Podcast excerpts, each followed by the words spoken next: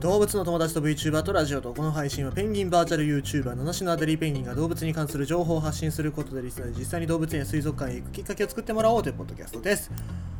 痛いね。まあ痛いっすね。首がねあの昨日からちょっとずっと首痛いなとか思ってたんだけども今日から本格的になんか首が痛くなりましてでどうしたのかなと思ったらさあの病院行ったら椎間板ヘルニア？頸椎の、まあ、病名はちょっとよくわかんないんだけどそれの可能性があるって言われて。でちょっとえーと今療養中で今日はお休みいただいて。でずっと家にいるわけなんですけどもね。まあやっぱ首が上げられないとかってなると結構きついっすよね。何かっつうとさペットボトルの水とか飲めないんだよね。だからそう水をさコップに1回入れてストローに刺して飲まないといけないから首が動かないって結構大変だな。本当に、ね、で寝る時なんかもさ、ね、1回寝ちゃえばいいんだけど寝るまでの体勢を取るのに首を動かさないといけないのでそこら辺がねちょっと大変っすね。うん。まあだからずっと寝ててもさ寝られないからさたまにこうやって起きてなんかしないといけないなっていうか僕じっとしてられないんでちょっと動き回ってるんですけどやっぱきついですね、うん、まあということでございましてちょっとね、えー、この後どうなるかって分かんないですけどなるべく安静にしようとは思います。さて、えー、今日も動物のニュースこんな状態ではありますけども読んでいきたいと思います。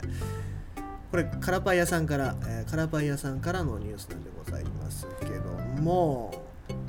これは一体 Google マップで発見された南極大陸の謎生物おっと謎生物がいたかということでちょっとこれ注目されてるんですけども意外なものの映り込みでしばしばネットにネットをにぎわす Google マップにまた新たな発見があったようだ。今年1月初めに南極大陸を探検した YouTuber が奇妙な生物の、えー、意外に意外でない遺体の害ですね、残骸の害ですね。に目をと目をとどめた。あ目を留めた。彼によるとこの個体はほぼ無傷の骨格を晒したまま陸上に横たわっており南極の氷に保存されていた古代生物の可能性があるという。海から 90km ほど離れた地点で見つかった謎生物その姿を捉えた動画は28万回28万回以上も再生され視聴者のコメントが殺到していると。いうわけですね。で、謎生物、まあ、これ動画で確認したところ、まあ、YouTube じゃないや、Google マップの場所もね、ちゃんと表示されておりまして、えー、でそこに転がってるわけなんでございますけども、まあ、これを見つけたこのマイケル・ブラッドベリさんという方は古代生物だというふうに主張をしてるわけですね。で動画によると、えー、意外は海から55マイル、まあ、89キロ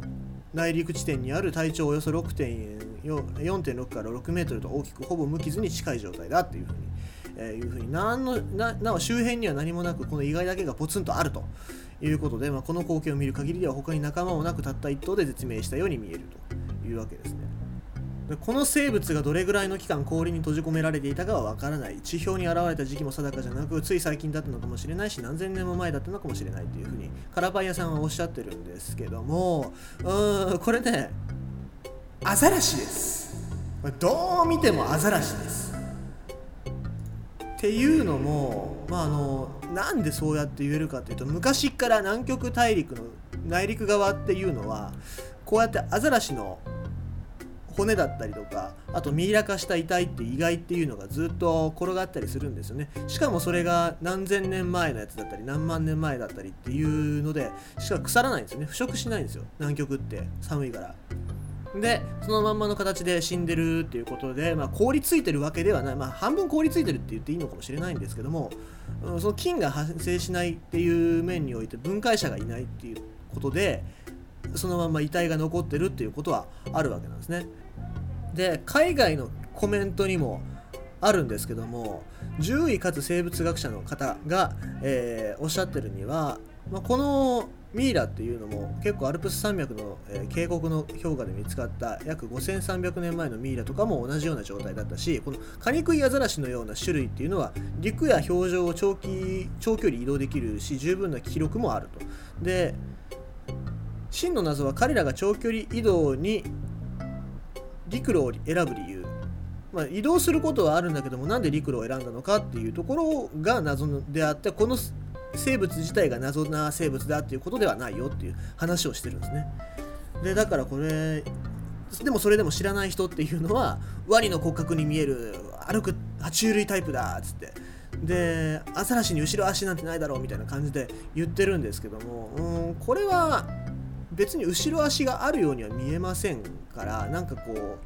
ヒレの部分ですよね。みんながこう後ろ足だ後ろ足だっつってるのはヒレの部分ですからそれじゃないと思いますね。で僕が見た中で言うと岩合光明の「ペンギン大陸」っていうビデオの中に、まあ、ペンギンのミイラとアザラシのミイラっていうのが写真っていうか映像があるんですけども、まあ、今回のこの意外にすごいそっくりなんですよね。だからもうこれはカニクイアザラシとかに違いないんじゃないかな、まあ、で体調がうんぬんつってますけども体調は本人が現地に行ったわけじゃないですからねこれ Google のマップで見て、えー、それぐらいの大きさだろうって言ってるので正しい大きさではないと思いますので、えー、まあ、なので夢なくすかもしれないですけども、これは、えー、アザラシです。なので、まあ、ちゃんとしたデータをもとになんかこう陰謀論だなんとかだ不明で生物だとか言って UFO だなんて言わずに分かるのであればちゃんと情報元を調べてほしいな。あとはまあ、Google マップだけじゃなくて行けるんだったら現地で見た情報をねネットに上げてほしいななんて僕は思います。ということでございまして今日の動物のニュース、えー、これは一体 Google マップで発見された南極大陸の謎生物はアザラシですと。そういうことでございました。